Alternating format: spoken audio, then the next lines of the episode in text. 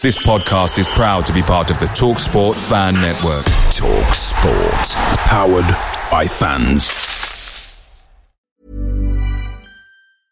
Hiring for your small business? If you're not looking for professionals on LinkedIn, you're looking in the wrong place. That's like looking for your car keys in a fish tank.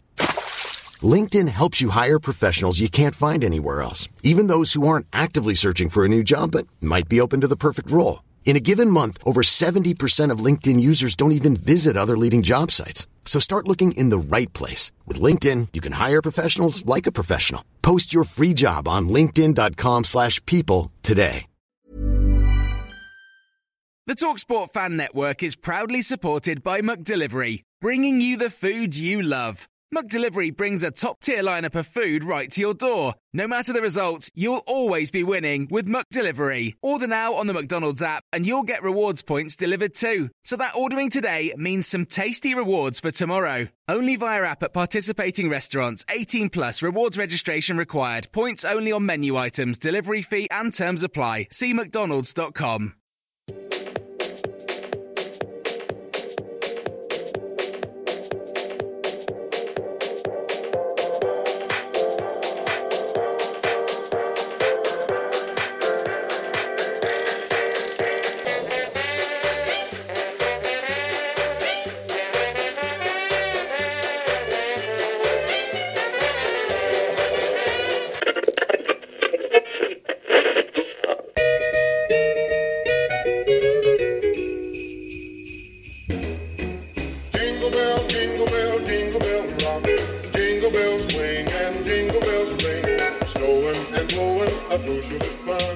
Yes, hello and welcome to this festive edition of Total Saints podcast. It's nearly Christmas, so we thought we'd get together and basically spend the length of this pod talking about anything but on the pitch and everything on tinsel, angels, lights, and jingly baubles. It actually feels like quite a while since uh, we were together because there wasn't a pod at the weekend, but uh, Glenn and Steve are both here with me um, as well. So, season's greetings to you guys. Steve, how are you feeling? You feeling all Christmassy? No. no. I just I just find this this time of year just dull. Yeah.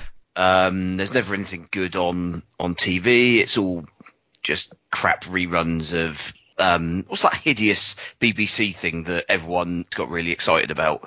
Oh, Mrs. Brown's Boys. Oh dear, don't. That's it's just like what like what the hell is this? Just rubbish. It's just absolute toss, isn't it? And you just got back to back like repeats of stuff of the standard of that all through the day. It's just like nah, give them a dinner and then uh, and then and then uh, onto the vodka. Do you have a Christmas tree, a fake one, a real one? None at all. I I've got one, but I um, haven't bothered putting it up this year because obviously I was, where I was away for um, the first week of this month, I kind of just thought oh, I can't be asked. This hasn't Uh, been the most festive start to the festive podcast. No, has I it? know. But, yeah, uh, bar, bar humbug and all that. But, um, yeah, it's just I find it difficult to get enthusiastic about a period where it's really, really cold. Yeah, all right. Well, fair enough. Well, let's move from you on to someone that I know will be very Christmassy. Um, Glenn, I imagine you're the sort of person that dances around the kitchen, listening to Christmas tunes, getting the, the lunch ready, that sort of thing. Yeah, that's me. I'm a big big fan of Christmas novelty records, as as you can imagine, being uh, being an being an aging punk rocker. I, lo- I love all that sort of stuff. But Yeah. uh, no, Christmas is is um, I, I kind of echo a little bit what Steve says. I always find the build build up to Christmas a little bit painful. I enjoy the actual day and Boxing Day and all that stuff, Yeah. and the bit until just before I have to go back to work. But Yeah. um, yeah, it's it is it is what it is. I've got used to it. My kids are kind of the youngest one's 15 now, so it's not quite as um, uh, all magic and Father Christmas as as it used to be. But uh, but uh, that's that's okay. Um, I think we've done a fairly good job this year um, in scaling things down a little bit Yeah. because it's always been ridiculously expensive up till now, and we've um, just decided to have a have a, have a pauper's Christmas this year, and uh, I, I think the kids have um, bought into it reluctantly. they don't have a lot of choice. No, no. Well, I think that's the most important thing, isn't it? And uh, yeah, you do realise. and I've realised this becoming a parent as well. Is you know now I've got two kids as well. You do realise quite quickly how expensive Christmas can get, right? Correct, and uh, yeah, that's one of the, one of the advantages of uh, getting older, I guess, is that you know you can you can scale th- things back a little bit, and Yeah. uh, yeah, they've never been too bad to be fair, but it's uh, it's nice to see uh, maybe a little bit of light at the end of the tunnel. no, absolutely. Well, I, I was thinking, obviously, with you, myself, and Steve, from a Christmas point of view, we've got our three wise men, so that's good. Um, well, let, us have a fourth wise man because I'm delighted to say that the Daily Echo's Dan Sheldon at Dan Sheldon Sport on Twitter, if you're not following yet, is also with us. Dan, thanks for coming on the pod. I, I hope you're uh, as as equally festive as Steve and Glenn. No worries, Ben. Uh, thank you for having me. Uh, I was actually feeling very festive. Uh, Oh, so we, until, we've, we've dra- dragged you down the way. until Ralph decided to give the players a day off on the 23rd, Yeah. which now means that we have to go and speak to the players and him on the 24th. So I was feeling festive until then. Yeah, no, fair enough. And uh, look, I mean, how, how's it all going? We we know, um, obviously, trying to slip into the seat of the uh, the last guy. I forget his name now, Alan Beach or something like that. But uh, yeah, I mean, how uh, how are you finding it all? I mean, obviously, Adam, you know Adam Mm. really well. He was excellent, wasn't he? I don't think you could ever replace. Well, I wouldn't say that, but yeah. well, you can't replace him really. I mean, you know, 20 years, those contacts are just the contacts he had were unbelievable. Yeah. Um, I was joking with the guys at Saints today because uh, one of the other members of the press pack sort of said, "Oh, why aren't you sitting in Adam's old seat?" and I started protesting, saying, "No, they, that seat should have been taken out and retired." yeah, exactly. Yeah, just put uh, somewhere with a, a veil over it all. But uh, look, I, I was going to say, like the Saints players, almost. Let's not put any effort into talking about the West Ham game because they couldn't be bothered to put much effort in. But before that, you obviously picked up from Leachy back-to-back home wins. I mean, he made all this fuss about the fact they couldn't win at St Mary's, and they did it twice for you, Dan.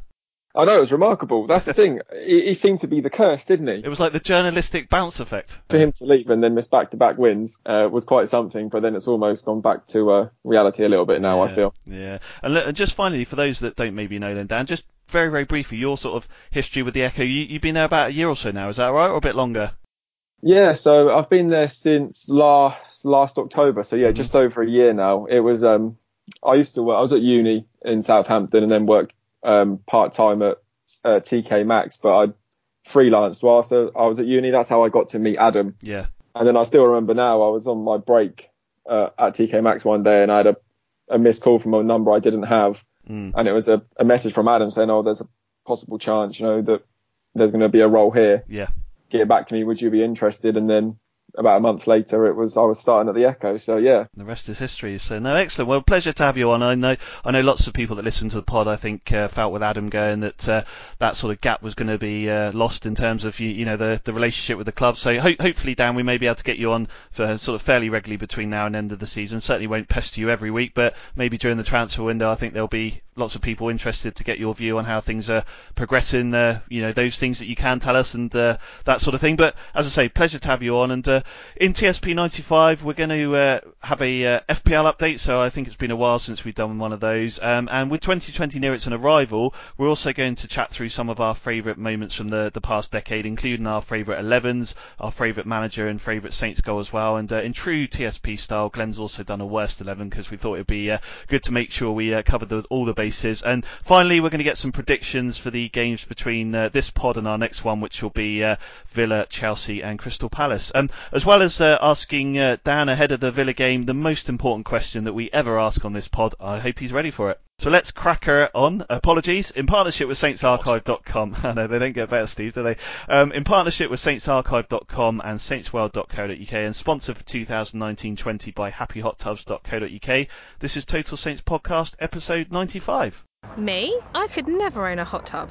Stop it. That's the kind of negative thinking that's preventing you from sitting in a hot tub right now. Talk to Happy Hot Tubs today, where owning a hot tub is as easy as one, two, three. One, choose your hot tub. Two, choose your accessories. And three, choose the way you pay with 0% finance available on selected models. I could own a hot tub. That's the spirit. You deserve happy with Happy Hot Tubs. happyhottubs.co.uk With just a couple of weeks to go until 2020 arrives, I uh, thought we'd avoid having a chat about the West Ham game and uh, talk about more exciting things. So uh, one of the things I was uh, keen for the guys to do, and I know there's been a, lot of it around, some people talking about their uh, favourite teams of the decade, was uh, basically looking back from sort of 2010 to date to have a chat about our best 11s uh, individually, our favourite goals, and then also our favourite manager as well. So um, after some internal, um, let's call it bickering, I think I agreed that everyone could go with whichever formation they felt was acceptable. Um, so Steve, maybe to kick us off on the pod, I wondered if you could chat through the best 11 that you've picked for the last uh, 10 years and sort of, you know, not necessarily every single selection, but some of the sort of key ones and why you've decided to pick them. Yeah, I mean, I think there's going to be a fairly significant overlap from all of our Yeah. sides. Yeah. Um, there's probably only two or three positions that might be a little bit contentious. Um, so, I mean, the first the first one's going to be the goalkeeper because I actually think, I mean, we've not really had kind of an outstanding goalkeeper over the, over the ten years, but I think in terms of the contribution from the start of the decade all the way all the way through, Yep. um, it's probably got to be Kelvin Davis. Um, and I know Glenn will massively disagree with me here because he, cause he's probably going to name him in his worst 11. Um, but I think Couldn't possibly having, say. having been, because I think he was he was in the team of the year as goalkeeper in both League One and the Championship in our promotion season. EFL one, yeah, yeah, yeah. Um, so, I mean, he's obviously been a been a key part of of what's happened to this football club over well more than ten years because obviously he was he was here for two or three years previous as well, and obviously he's now on the coaching staff. Whether that I mean whether that's a good thing or not, I'm not entirely convinced. Um, but he's he's certainly been a fabric of the club, if you like, um, over the um, the sort of period since administration. Yep. Um, so I think for that re- that reason, largely he, he gets in that position. Yep. Um, I think the back four probably largely picks itself. Looking at Nathaniel Clyne at right back, uh, left back is possibly slightly contentious. Um, I think I would probably just about go with um, go with Luke Shaw. Right. Um, although Ryan Bertrand certainly got got a stake in in that argument. Um, but I think Shaw was just explosive for the uh, well, just shy of two years that we had him in the side. Kind of unfortunate, really, that he's not really kicked on how everyone expected him to for, for all kinds of reasons. Um, and in the middle, He's eaten a lot. well, yeah. Um, I mean, he did, he did anyway, didn't he? I think, but um, yeah, injuries and managers who don't manage him very well, and all, all kinds of other issues. Um, Centre backs, I think, be very surprised if anybody else has gone for anything other than Font and Van Dijk. Um, I mean, both left under a cloud. You didn't fancy Dejan Lovren, Steve? Strangely not, no. I mean, he, he, Yeah. Lo- Lovren was very good for six months, but then was also garbage for the, the last sort of two or three months of, of his one season with us. So I was I was having a quick look on the uh, I was having a quick look on the Echo website because Dan, we'll talk about it in a minute. But I know you've just started taking votes, haven't you, for your um, best eleven? And uh, I was pleased to see. I think when I voted for. Steve just mentioned the two that I'm going to come on to centre backs, but I think Lovren had one percent, so I was almost pleased that it was one percent. But I was slightly worried that actually one percent of the vote had gone for it, Steve. So uh, Well, yeah, I mean, you, the public can't be trusted with votes, Probably can they? This, this is the yeah. this is the uh, the long and short of it. But um, yeah, I, I mean, the, the only other real contender I think would have been if he'd stayed would have been Alderweireld because I think he was superb for us in in the season that he was he was with us. Yep. Um, but was only on loan and didn't stay for any longer than he had to. So um, so he he's automatically discounted by uh, on that basis. Yep. Um, so yeah, as I say, I think the back four almost picks itself, as does the shield in front of them. Um, so I've gone for a Koeman-esque 4-2-3-1 formation. Yep. Um, so we've got two holding midfielders, which are um, Schneiderlin and Wanyama. Mhm. Um, I mean, Wanyama is another one who kind of blotted his copybook a little bit towards the end, but I don't think there was any doubt that those two working in tandem meant that the guys behind him had nowhere near as much work to do. And then we move into the sort of attacking uh, midfield roles. The central guy is is going to be Dusan Tadic. I mean, just an incredible player for us. Yep. Um, you only have to look at the his statistics. I think the only player who created more chances um, in the Premier League in the f- in what was it four years he was with us um, is Eden Hazard. That's some company to be in.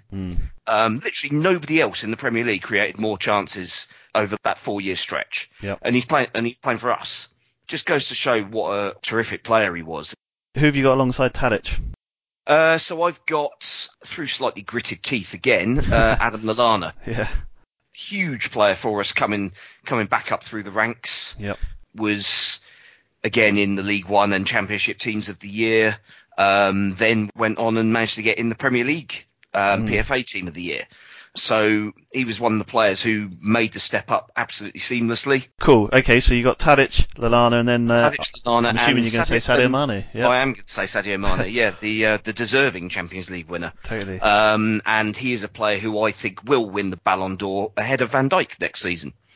I mean, he he's just unbelievable player, and it, it's it still makes me laugh to this day going back to that uh, League Cup quarter final defeat at Sheffield United back when the Blades were in League One.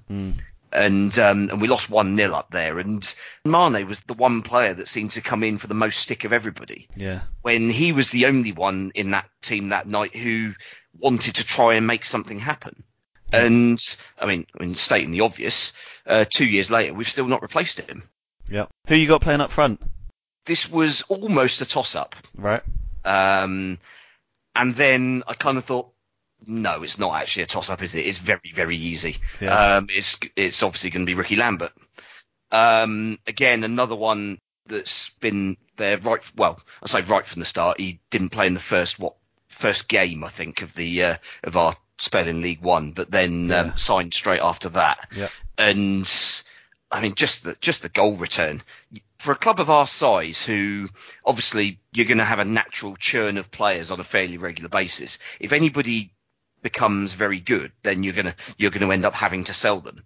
Um, or if they're not good enough, then you're going to bin them off fairly quickly. Yeah. So for a guy to have come through the divisions and to have got well past the hundred goal mark, um, whilst we were sort of on that ascent, as well as obviously getting getting his England caps, um, scoring with his first touch in that game against Scotland, um, and all the rest of it. Um, just an extraordinary tale. Just to summarise, we've got Davis in goal, Clyne, Van Dijk, Fonte, Shaw, Wanyama, Schneiderlin, Mane, Lallana, Tadic, and then Lambert up front. What do you think of that team, Glenn? A couple of changes. Um, I'd have had Bertrand instead of Shaw Mhm. um, because he's been he's been here now. Is it five and a half years? Yeah, years? something like that. Yeah. Um, and on, on the whole, he, he's been a good player. Shaw was only in the first team for was it just over a season, Mm. season and a half, something like that.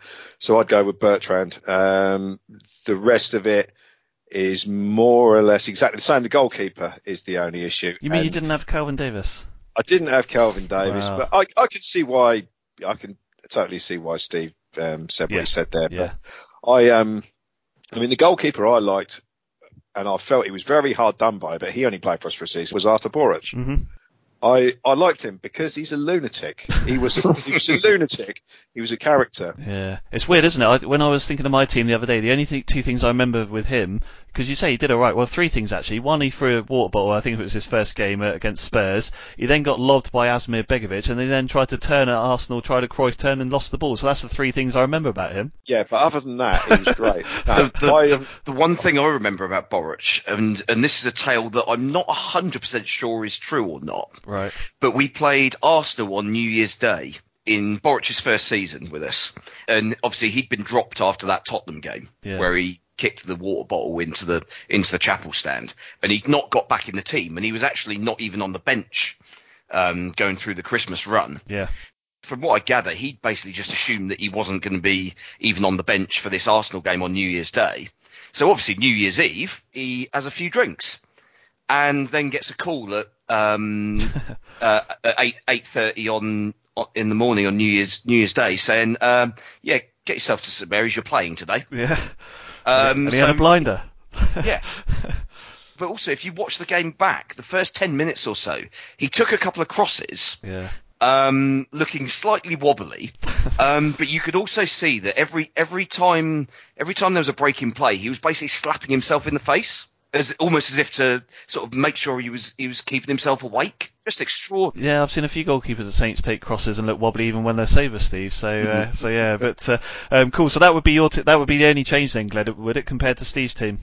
Yeah, uh, yeah, I'd, have- I'd have Bertrand for sure, and you could make an argument for Boruc. You can make an argument for Fraser Forster first time round, um, pre-injury. Um, he was pretty good, but uh, no, other than other than that, I think um, I think most people who look at the this team in a decade will have, you know, probably nine Yeah. nine or ten of those in there. So. Yeah, no, fair enough. And look, Dan, I don't want people to start getting pickets and blames and all that sort of thing. We had a quick chat offline, so I'm not going to ask you who you support, but you made it clear you're not a Saints fan, which actually, from a journalistic point of view and writing neutrally, is probably for the best. But you, you did say you were going to give this a go as well. So have you managed to come up with from a distance following Saints the last ten years?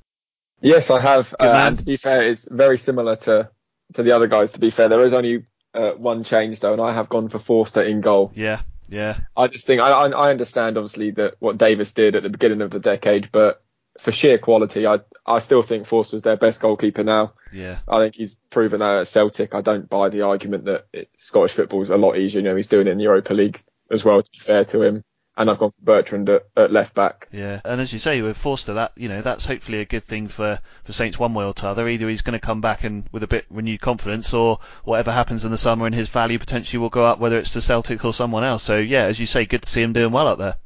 No, exactly, and I think that's the way the club see it as well. To be honest, there was he obviously wasn't going to play uh, this season for Saints, so you know behind the scenes it was a case of you know give him a fresh start. If he goes there and does well, then you know he could come back into the team when he comes back in the summer, or if not, then we'll move him on and get a decent fee for him. So. Yeah. Yeah. It looks like a win-win situation at the moment. Totally. Before I do my team, can I just clarify, and, and hopefully this isn't, you're not a Portsmouth fan, are you? No, I don't. Oh, to be that's fair, right. I, don't, Good, I don't really have any allegiances to any team. Oh, that's all right then. That's a very, very strong so answer. many football games, you get a bit like Yeah, yeah. So no, exactly. So no, good stuff. Um, look, I, I, I know there was when, originally when I sent it out, and Glenn or Steve backed me up on this. It was I said that everyone had to go four four two, and I got a lot of flack back about well, Saints haven't played four four two for yonks and all that sort of thing. And the only reason that I wanted four four two was just so I could get Graziano in my team as well. So, uh, um, but uh, yeah, look, I mean, I, I think the the two positions that I even when you look back over the last decade, I think as you as you guys have mentioned, goalkeeper and right back, we haven't really had lots of quality there. I mean. I I saw your thing today down on the Echo site. I think the, the three options for right back were Frazer Richardson, uh, Nathaniel Clyne, Cedric Soares, and I know people will say that I'm being God. pi- people will say I'm being picky here, but I'd actually have Soares bottom of that list because I just don't rate him at all. So, uh, um, so yeah, goalkeeper wise as well. I I'd think- have I'd have Danny Butterfield ahead of yeah, Cedric. there you go. So, Yeah. yeah, yeah, exactly. I So, mean, uh, to, to be honest, in terms of the right backs, was the one I really struggled on, to be honest, because I just had Clyne and Cedric, and I said to the guy I work with, I was like, look, you got to help me out here because I do not know. I couldn't tell you who Saints' right back was in Yeah. 2010. Well, I still remember Dan Harding playing a few games there, and he was our left back. And then we've had uh, who else? We had Stuart Armstrong there. You could have probably put him in that position, couldn't you? But uh, but there we go. So yeah, so my team was uh, I, I went with Forster in goal just because I thought he was okay in in terms of that run that we had, and I, I- I don't think you can underestimate what and, and Steve said it what Kelvin Davis has done for Saints over the last ten years. But uh, I had Clyne at right back, unsurprisingly VVD and Fonte at centre backs, and then I actually went with Bertrand at left back just because I think he has delivered a bit more the last few years. Although I do think his attitude stinks, and I've made that point several times. Uh, my four in midfield: Manny, Lallana, uh, and agree with you, Steve, from a, a playing point of view. Lallana, I think he let himself down a couple of times by uh, openly sort of outlining he wanted to leave the club, and he eventually got his wish. Morgan, Schneiderlin, and then Tadic, and then up front Ricky and uh, Pellè. And the only reason, and Glenn, I think you'll back me up on this, is that period under Koeman, whilst his strike rate wasn't fantastic, just Graziano was absolutely pivotal to the way that we played our football, holding the ball up, you know, winning flick-ons, players running off him, that sort of thing. And I mean, he was just, I, I just found, I I almost fell in love with him a bit like Ricky. And I just, you know, for me, he, you know, when I look back over the last 10 years, you think of the Veho shirts and you think of Manny and Tadic, and he's just someone, I remember being uh, up at the Millwall Cup game when he looked absolutely shocking for the first hour. He banged a goal and he then scored the following weekend at West Ham, and uh, it all sort of went from there. So the only reason that I wanted to go 4-4-2 was just so I could get those two up front. Yeah, it's, it, it's totally understandable. And the and the thing about Graziano is that since he's left, Mm. our attacking play, particularly at home, Yep. has been clueless. Yeah. You need that focal point so you can you can do the obvious thing, chip balls into him, so he, he would hold it up and lay it off to other people and, and stuff like that. He was a really good player. There was there's one incident I remember which is not not one that you'll ever see on a highlight reel, but it was I can't remember who we were playing, but the ball got banged from our goalkeeper straight up to him, and he brought it down on his chest whilst holding off both the centre halves, one arm each. He just brought this ball down on his thigh or something and just laid it off to someone. And I thought, you have no idea how difficult it Yeah, is he's to do that. Strong, strong lad. Um, he was just a big, strong lad. You know, he had absolutely everything in his game. yeah. And um, people tell me he was a good-looking guy as well. Well, but there you He's go. better looking than me, but yeah. Um, but Steve, you, you kind of hit the nail on the head a minute ago with Manny and the fact they've not replaced him. It's almost the same with Graziano. Yeah, um, I mean that the triumvirate that we had with um, with Tadic as well, Mm. just the understanding that the three of them had, um, and the it clicked that straight away, didn't it? When they came in, literally day one. Yeah, and you take the key attributes from all three of them, you put them together, you have the complete footballer, basically. Yeah. Um, from an attacking sense, And a good looking one at that. Yeah, it wouldn't be bad.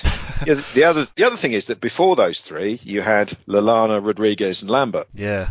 They were each other quite yeah, well they well. were Yeah. they were the three. So you had the you know you had the quick one, you had the creative one, and you had the you know the big striker.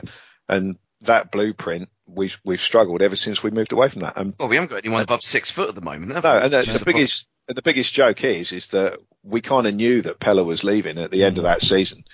And who did we sign in the January as a replacement? Charlie Austin. Charlie Charlie Austin. Austin, Yeah, yeah. because you know everyone thought at the time, or you know, oh, four million quid, great bargain, and you know, look how that turned out, and we've struggled Well, ever I- since. As much as I dislike Austin f- for kind of his attitude and his lack of work rate, I think the I mean the the goals return we got for the price. And It was given- okay. And given yeah, and given that we sold him for basically the same fee that we bought him for, with again with six months of his contract left, I don't I don't think we did too badly out of that deal. It was just it was just the problem was that he was taking up a squad space that we should have been quicker to find somebody more suitable to the role. All right, then. Well, moving on. Um, just uh, to have a chat about manager briefly, then. So, Dan, who's the Saints manager from the last decade that's managing your team? Oh, it's got to be Ronald Koeman. From what uh, what everyone like sort of says about him and the record he had at Saints. I mean, I felt a bit sorry I didn't work out at Everton for him, but yeah, I mean, Adam used to speak like glowingly. I think Adam even said on this pod that he was such a like a pleasure to deal with journalistically because he was just so uber professional. Yeah. Uh, and the football we played, the team he built, and you mentioned like Pellè and Tadic. Well, you know, a lot of part of the reason they came, I think, was because of him. Yeah. Um, and obviously that Dutch connection, obviously working over there. So yeah, it's got to be Koeman for me. I know Adkins Yeah.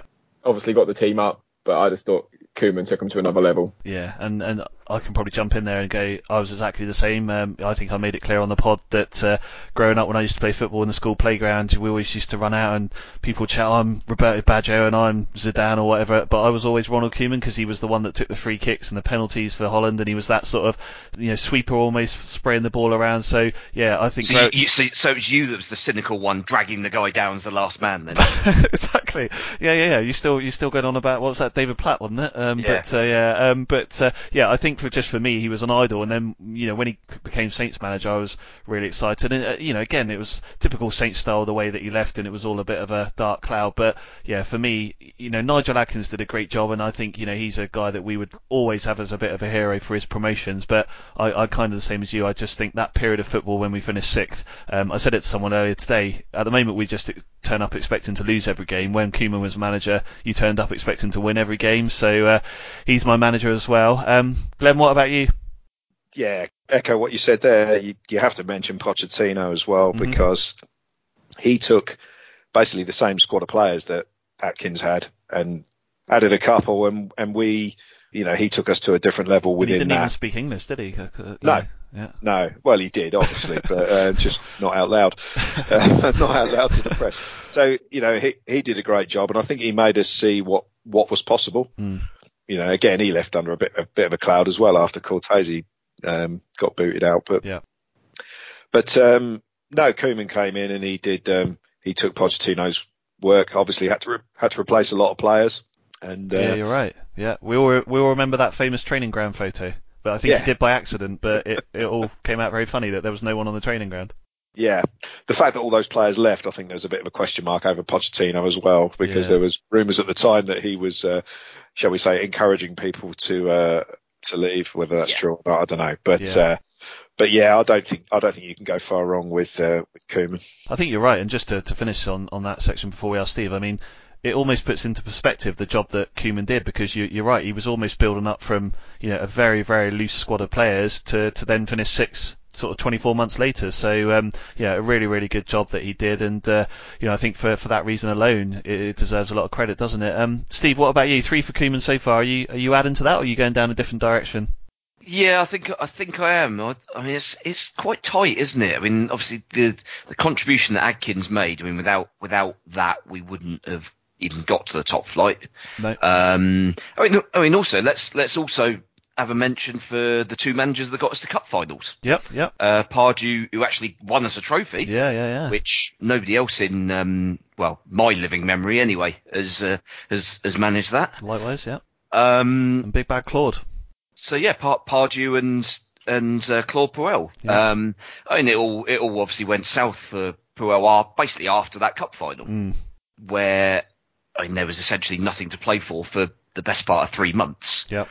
Possibly a victim of circumstance to an extent, to be honest, throughout that season really, because Mm. there was there was a whole whole lot of um, whole lot of issues um, going on that he had to deal with. Obviously, the the the extra games, the lack of training time, and all, all this sort of stuff that we've that we've discussed ad nauseum before. Yeah. Um, and I kind of thought, yeah, he got a bit of a bum deal, and it, and I think his mannerisms in in the public didn't help, and that was that was ultimately what led to led to him going both from us and from Leicester. Yeah, yeah. Um, but yeah, I mean, we've we've we've done okay, I think. I mean, po- Pochettino um, was excellent when Plan A worked. Yep. Um, it took him going elsewhere for him to discover what Plan B is. Um, and even that took the best part of 18 months, I think, at Spurs before he, he kind of worked out that you need to have an alternate game plan when, when plan A doesn't work. Mm. Um, and even he and the job that he, that he did at Spurs wasn't, uh, wasn't completely infallible. It's, uh, just kind of goes to show the industry really that you're only sort of six weeks, six weeks away from getting your P45 no matter what your achievements are. Yeah, yeah. Actually, when you think of uh, Claude, I, I think if Adam was here, you know, he probably would have just picked Tadic as his one player, no one else, and then probably Claude as his manager because he loved the guy, didn't he?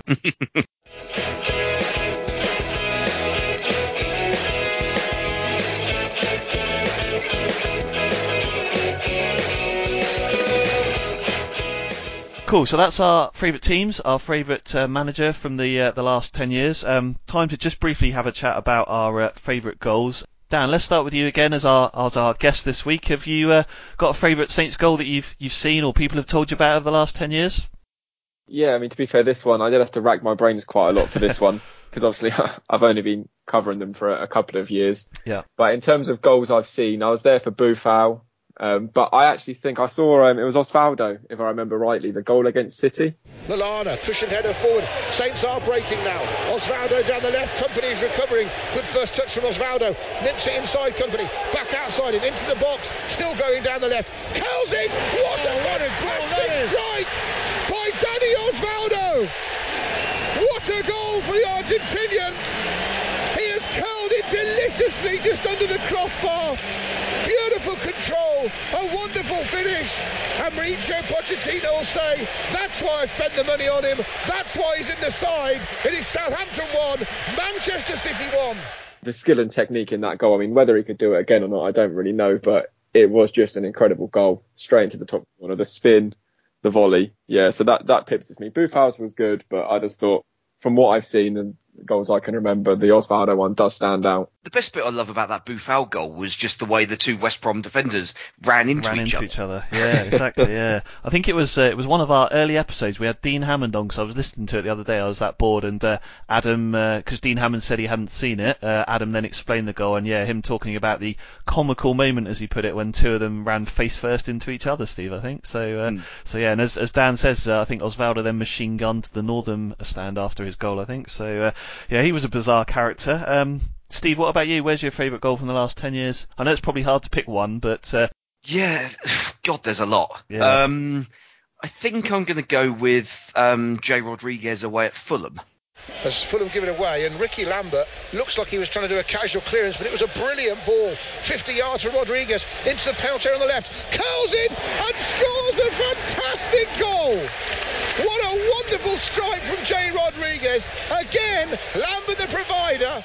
So it was a 3 0 win at Fulham. I mean, Fulham, I think Fulham went down that year, um, so they weren't very good. But it kind of just showed the dynamics of the um, of that front three that we had at that time, which was obviously Lambert, Lallana, and Rodriguez that we spoke about earlier. Um, where I mean, Lallana wasn't involved in this one, but just I mean, the vision from Lambert to Yeah. play that to play the pass in the way that he did. And he was pretty much on the edge of his area almost, wasn't he? Yeah. Yeah, he was he was about yeah probably about 25, 30 yards from our goal, and he somehow plays the pass in the channel between the fullback and the centre back, putting the right amount of curl on it Yeah. and with the right weight, so it's right into Rodriguez's uh, stride. I mean, that's that's one thing that frustrates the hell out of me when you've got a player that you're looking to pass to and you don't pass it into his stride. You pass it to where he was when you're when you when you release the ball. So he then has to check, and the and the momentum of the attack stalls. But Lambert got it absolutely spot on. So Rodriguez is running at full pelt round the outside of the fullback. Hmm. Um, gets to the corner of the area, cuts inside, and then just absolutely pings it into the far top corner. Just an incredible bit of football. And and it was obviously unfortunate that it was only what a week or two later where Yep. at, Ma- at Man City, his his knee explodes, and to be honest, he's he's not been the same player since. He's not, has he? No, no, you're right. It was, uh, and that was under Pochettino, wasn't it? So yeah, as you say, it was uh, uh, certainly one to remember it well. Um, Glenn, what about you? Um, my favourite goal is a favourite because of its simplicity, and Yeah. it's something something we talked about earlier on about Graziano Pellè, hmm and it was away at Chelsea. 43 minutes. Fonte with the diagonal ball forward to the edge of the penalty. area. Chested down brilliantly. Volley comes in and Southampton have equalised. And Stephen Davis has his first goal for Saints for 63 matches. The Northern Ireland skipper with a low volley past, Be- past Begovic. Great layoff from Pellè. And Southampton before the break have equalised at Stamford Bridge. 43 minutes gone. Chelsea won, Saints won, and Davis has broken his duck. Uh, we were 1 0 down. Willian had stuck a free kick in the top corner in the first couple of minutes. And I think we had a free kick. Whoever it was hit it forward.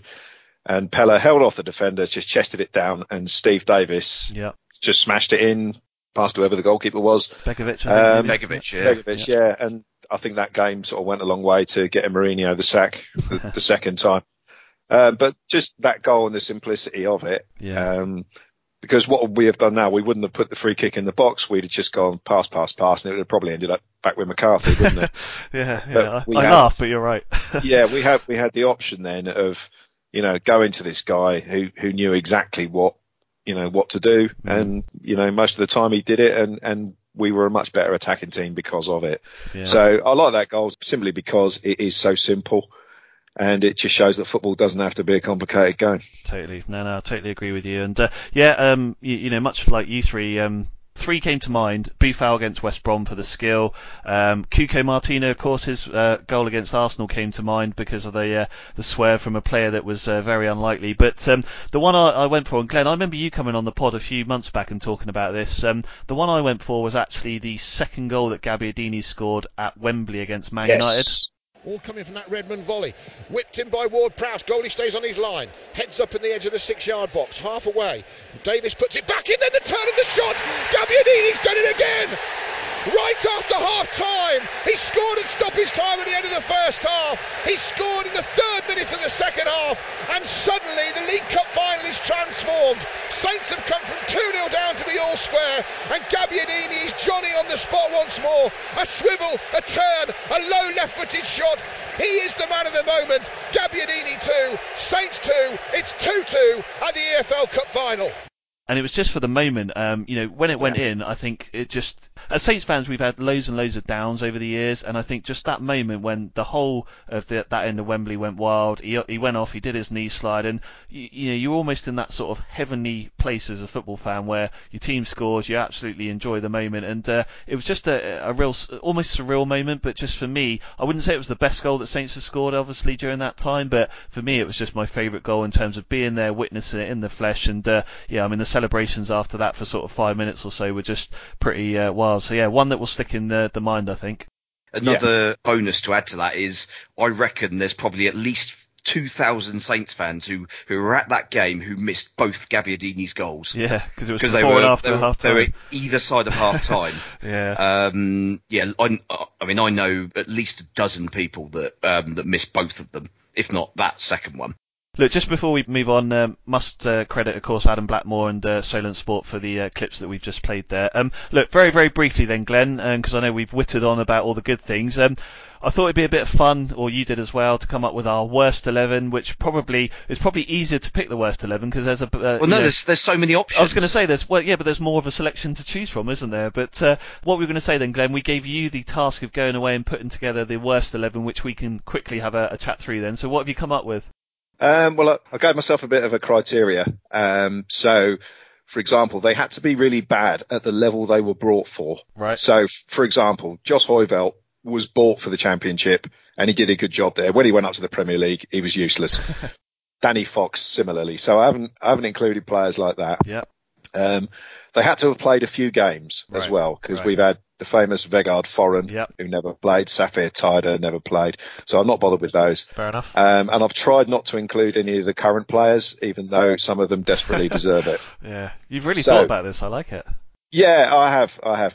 Um, That's so, a lot of players you've ruled out there. yeah, oh, there's plenty left, and I have, I've broken a couple of those rules. Um, but um, right, goalkeeper. I never really liked Kelvin Davis as a goalkeeper, but anyway, so I've I've already been told off about including him in the conversation. Um, the goalkeeper I have to go for is one that has ironically gone on to bigger and better things, but every time he played for us, he was a disaster. Just as he got good, we sold him. Um, Gazaniga, um, who, if he was still with the club now, would probably be first choice. So I'll go for Gazaniga because whenever he played for us, uh, I mean, he was just a time bomb.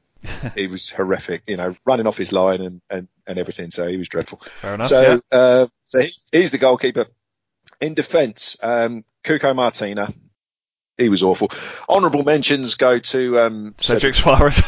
and Callum Chambers. Uh, Callum Chambers basically for for the way he left. You know, played 20 games, leave as soon as he could, and then spent five years getting relegated and um, and being in the reserves. And now Arsenal have come down to the level where he actually gets a game. Yeah. So I, I always remember as well, and I don't know if he'll be listening this week, but I always remember Jordan tweeting to say that Callum Chambers had missed the game at Bournemouth because he wasn't very well, and then he signed for Yeah, Arsenal the flu. next day. Yeah, exactly. Yeah, so uh, there we go. Uh, what you have to do when you're in charge, eh? But uh, all right, so uh, Cuco right back then. yeah, um, I couldn't really think of a diabolical left back, but then Cedric played there a couple of times. So I've I've I've put him in- crowbarred him in. I've crowbarred him in on the left hand side because he can't he can't defend on either Yeah. side. I love He that can't- you. I love that you've given him an honourable mention for right back, but then you put him in at left back anyway. I'd pick him four times if I could. So he, he's playing at left back because I think at left back he's even worse than he is at right back. Um, yeah. can't defend, got no bottle, doesn't want to be here. Yeah. Um, sooner, sooner he goes, the better. I hope it's in January. Yeah. Yeah. Um, agreed. Centre backs, we're going back to League One days. Right. Um, there were two that I remember that we had in League One that were disasters even in League One. Uh, Dan Seaborne, Yeah. he was a dreadful player. And we had a guy on loan called Neil Trotman Yeah, I remember him. who, who had a head like a 50p. Um, every time he headed the ball, no He'd idea where it was going to go. Yeah, he did, didn't he? yeah. Um, yeah, he scored one goal away where the, the ball and the goalkeeper were on the line and he just kicked everything in the net. and for some reason, Yeah. the referee gave it. He was special, but he was only on loan, so Dan Seaborne is one. Yeah. Um, and I've gone up to date for the other centre halves. Um, we signed both Wesley Hoedt and Jannik Vestergaard Yeah. to specifically to do a job Yeah. which is to correct our weakness in the air. You know, we've paid significant amounts of money for both of them, and for differing reasons, they're totally unfit for purpose. The pair of them. So you playing can- four centre backs, or I've I've lost count now. No, Martin. So Cuco Martinez, Yeah. Cedric Soares, Dan Seaborne, and Wesley Hoedt. Wesley Hoedt, right? Fair enough. Okay, that's not a great defence, but uh, moving forward. Right, it's, the, it's the, the midfield shield. Um, and this is The, the, this is a, this is a, Oh yeah, this is a this is a shield of steel. This one. Um, the first one is an affectionate selection because Is it going I to be quite- the football genius? now I quite like the guy, but as limited a footballer as you could possibly get, but he did a job in League One. Paul Wotton, Yeah, of course. Yeah, yeah. hilarious. Um, usually his tackles connected when the ball was in another postcode. he, he was he was such a limited player, but Yeah. he, he did he did a job. Um, and one guy gets in there for one incident alone, which is the single funniest thing It's I've ever seen. It's gonna be ever Oscar seen. On is it? It's going to be Oscar yeah, Gobern. down at Bournemouth. Yeah. Never seen anything like that. Yeah. I, I dug out the YouTube highlight of that. Uh, honestly, if you haven't seen it, look it up. It is brilliant. Oscar Yeah. Kung fu kick. It, it is hysterical. So that's that's the midfield two. Oh, I've gone four two two two. By the way. Oh This- right, oh this- nice. Ra- so- Ralph will be proud of that. Good. Yeah, absolutely. So this is so I could crowbar this guy in. Um, we signed, according to 442 magazine, the 84th best player in the world, We did. um, Emmanuel Mayuka. Mayuka, Yeah. and he utter gash. Um, He he was just shocking. He was fast, but he didn't know when to run. He was frequently 15 yards offside. Dreadful footballer. Um, I think he scored a goal in the in a League Cup game. Did a somersault. That Yeah. was about the end of that. He was the top scorer in the African Cup of Nations when Zambia won it. That was basically why we bought him.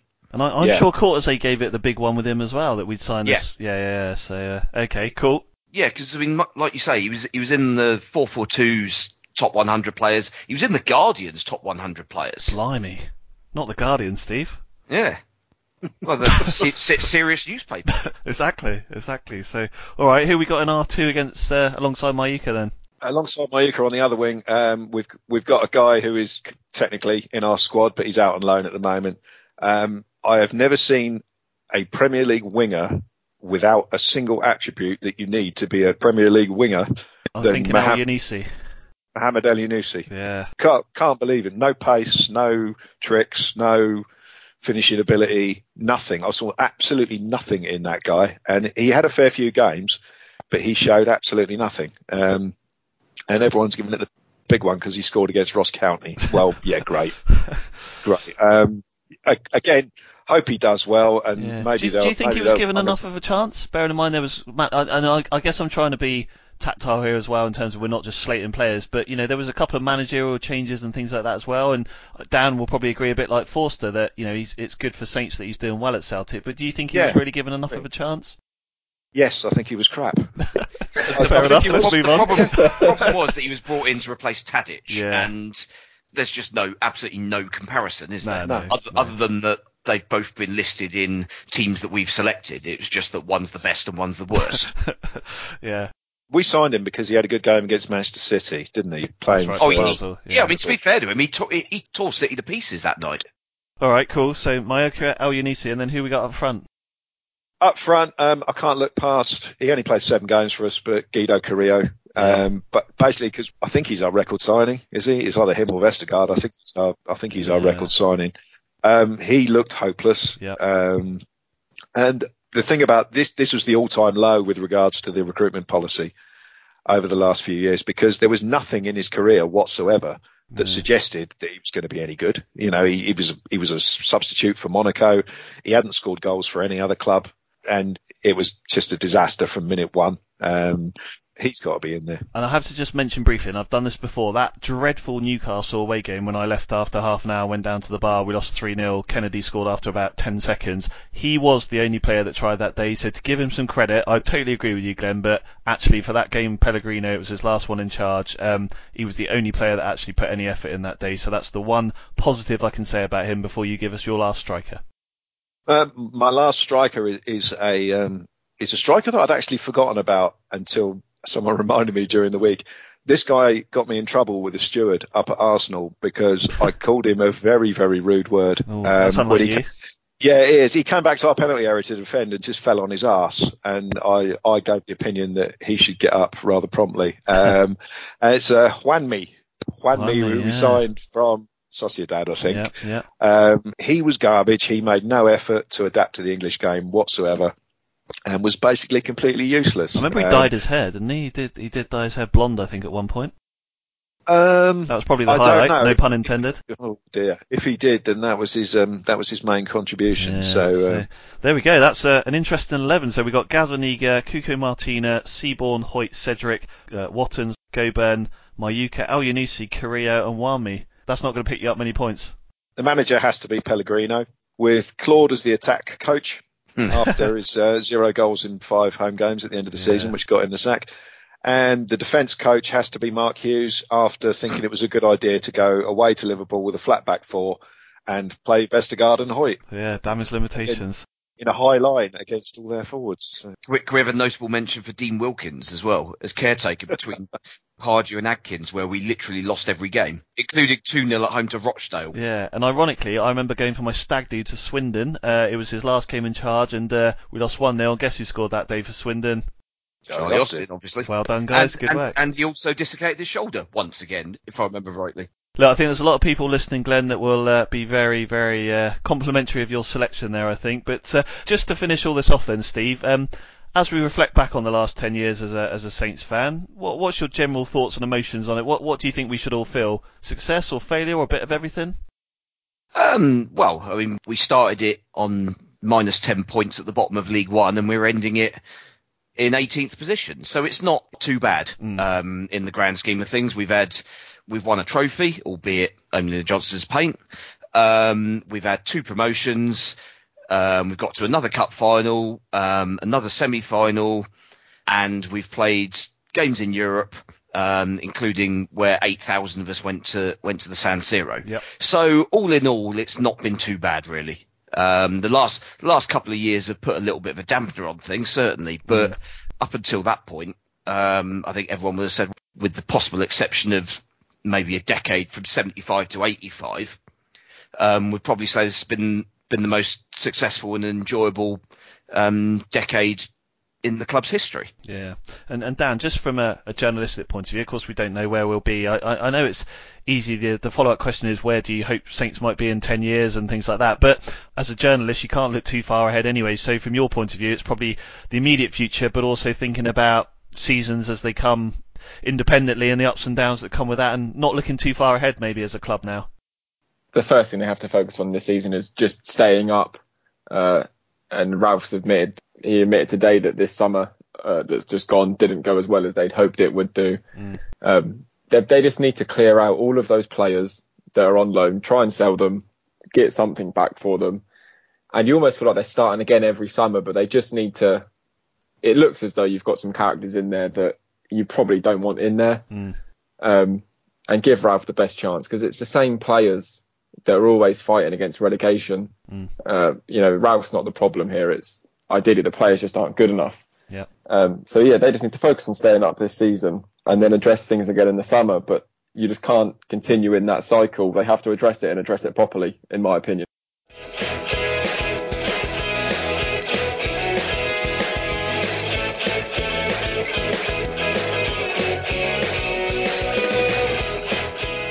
Right, I thought as it had been uh, quite a while since we'd done our TSP FPL update, we'd uh, do one pre-Christmas as well. So just to rattle briefly through the uh, top five in reverse order.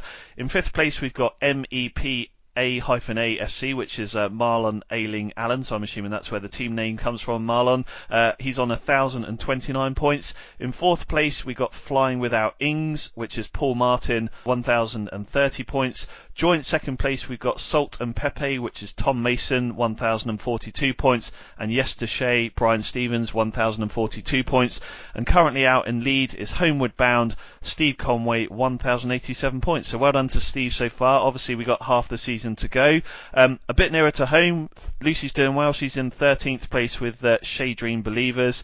103rd Glenn, League 1 minus 10, 933 points. And I had a quick look because I know this will matter to you most. Joe is down in 133rd at the moment on 913 points. Joe's your son, right? Yeah, I've only just I've only just overtaken him this week. I had a good Yeah. week this week, and, and he didn't. So um, yeah, so he's been in front of me all season. So it's nice to have uh, nice to have a bit of bragging rights. Um, there's, there's not many things I can beat him at these days. So Uh, good stuff. So um, I'm currently 162nd. TSP Plodders on 897 points. Um, Steve, we briefly spoke about it there when we were in between uh, recordings, but uh, yeah, it's not been a, a, a vintage season for Week Two wildcards. Currently 208 out of 389, 874 points. Steve, Yeah, it's been been a shocker. Um, you still putting effort in, or have you done an Adam Um, Leach and just? No, I'm I'm I'm I am still managing it, but the problem is that having played my wild card, I can't play another one until January. Yeah, yeah. Well, a long way to go. So uh, there we go. I thought I'd uh, briefly uh, mention, of course, uh, transfers are for Wimps, even though he won't be listening. He doesn't care anymore, and he never cared in the first place. But uh, Mr. Leach is 350th currently on 773 points, and last place is uh, ex Saints FC All Stars Simon Bradshaw 626. But as I say, there's a long way to go. So from that point of view, Simon, it's 389 and upwards. Just finally, 92nd place is the Shea Way, which is our defending champ from last year, Bob Brown, on 938 points. So a stout defence from uh, Bob so far. Okay, just before we go, let's do some predictions on the next three Saints fixtures of Villa, Chelsea, and Palace. Before we do, Dan, Aston Villa away, must win? No. Come on. No. I thought you'd be better than Adam Leach. I'm from the Adam Leach school of thought on this one. It's not Yeah. must win. They're not going to get relegated if they lose. oh well, that's not the right uh, answer. But uh, look, I mean, you were just mentioning before we uh, did the FPL update. Obviously, you've been see Ralph today in the the press conference ahead of the Villa game. So you still getting that air of confidence from him that he, he believes he can turn things around? Yeah, yeah, definitely. Um, you know, he talks a talks a very good game. To be fair to him, it's just a shame the players can't always match that on the pitch. But he feels as though he can turn it around. He wants to use January as a chance to try and bring in another fullback because they obviously desperately need to add some strength in that position. Um, the board still believe he's their man. Yeah. Um, and that's the sort of message really.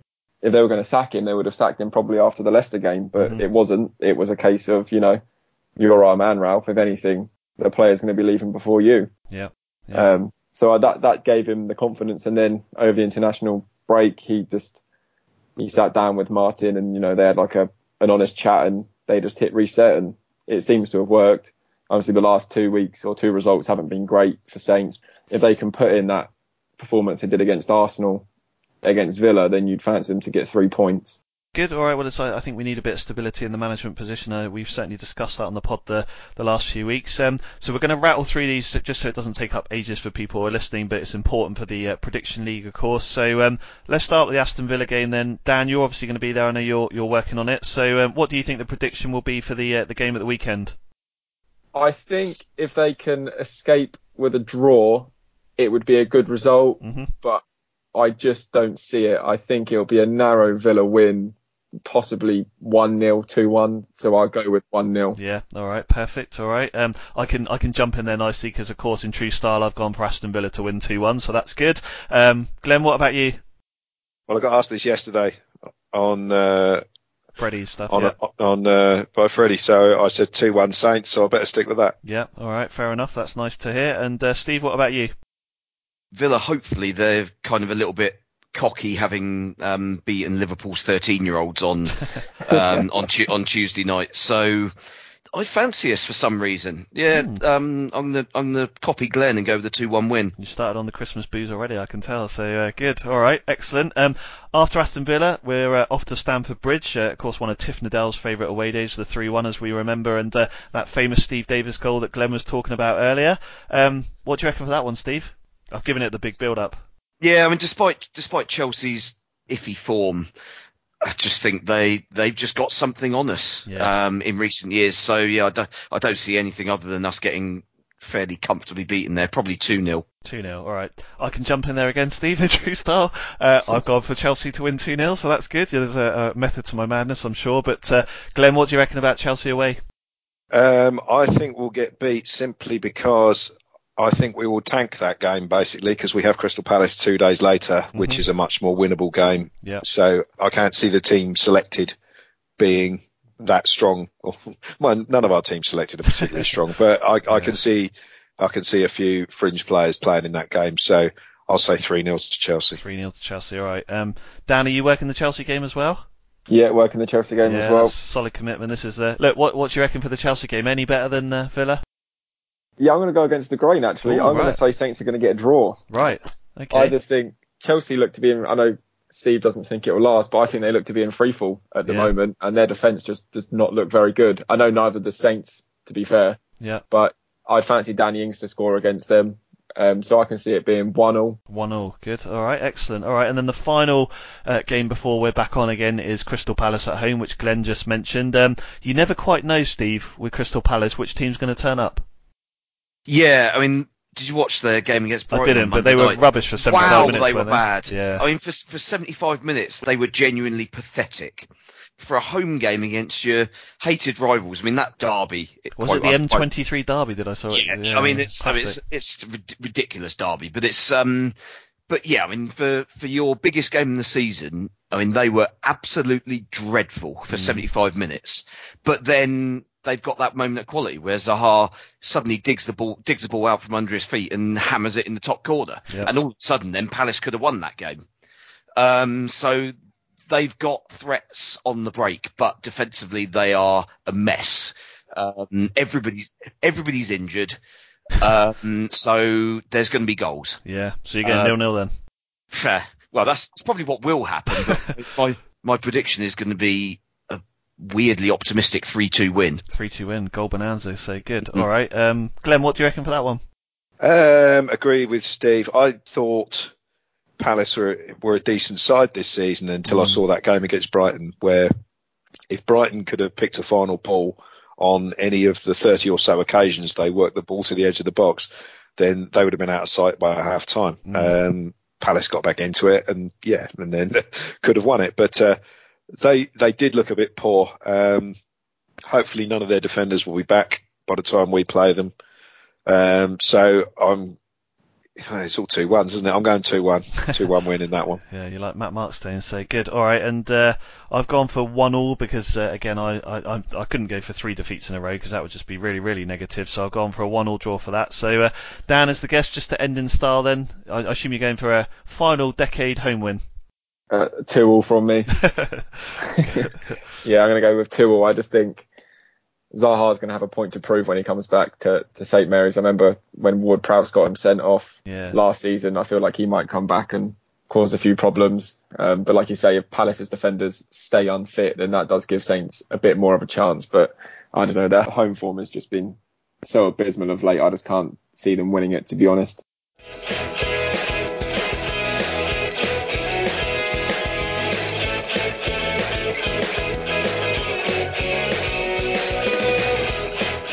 Well, thank you for listening to this bumper Christmas episode of Total Saints podcast. Hope you enjoy it. And we'll be back next week. I'm going to try and put together a Christmas quiz for next week. So uh, we'll try and do something in between uh, Christmas and the New Year. My thanks to Steve, Glenn, and of course Dan. Uh, enjoy the Christmas workload, Dan, and let's hope that they can pick up some uh, flipping points for you. So uh, thanks very much for coming on this week. And uh, I'm sure all of us, the three of us and listeners, look forward to having you on again soon.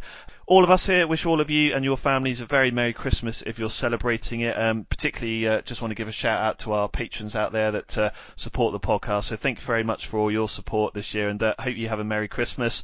As I mentioned, we'll be back in between the Palace and Tottenham games. Uh, don't forget that you can still get to your TSP 100 live tickets if you want to. They're still available, uh, some via the Eventbrite site. So Adam will be there, Glenn will be there, Steve will be there, myself. Uh, Joe Prince Wright's going to be there, Dan's coming along, Saints Archive, Tiff Nadell's coming along, Freddie from the Ugly Inside. So there's going to be lots of people there for catching up with. So uh, if you do fancy spending £10, and don't forget it's all in support of the Saints Foundation, then uh, you can get your tickets via eventbrite.co.uk. Until then, keep marching in and a very Merry Christmas.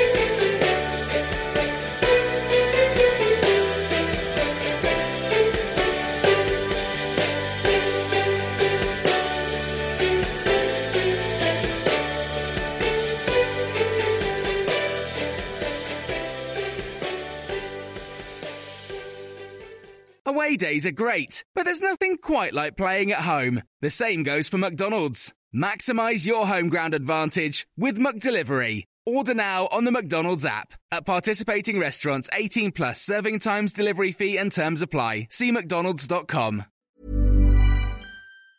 Hi, I'm Daniel, founder of Pretty Litter. Did you know cats tend to hide symptoms of sickness and pain? I learned this the hard way after losing my cat, Gingy. So I created Pretty Litter, a health monitoring litter that helps detect early signs of illness by changing colors, saving you money and potentially your cat's life. Pretty Litter is veterinarian developed, and it's the easiest way to keep tabs on your fur baby's health right at home. Go to prettylitter.com and use code ACAST for 20% off your first order and a free cat toy. Terms and conditions apply. See site for details.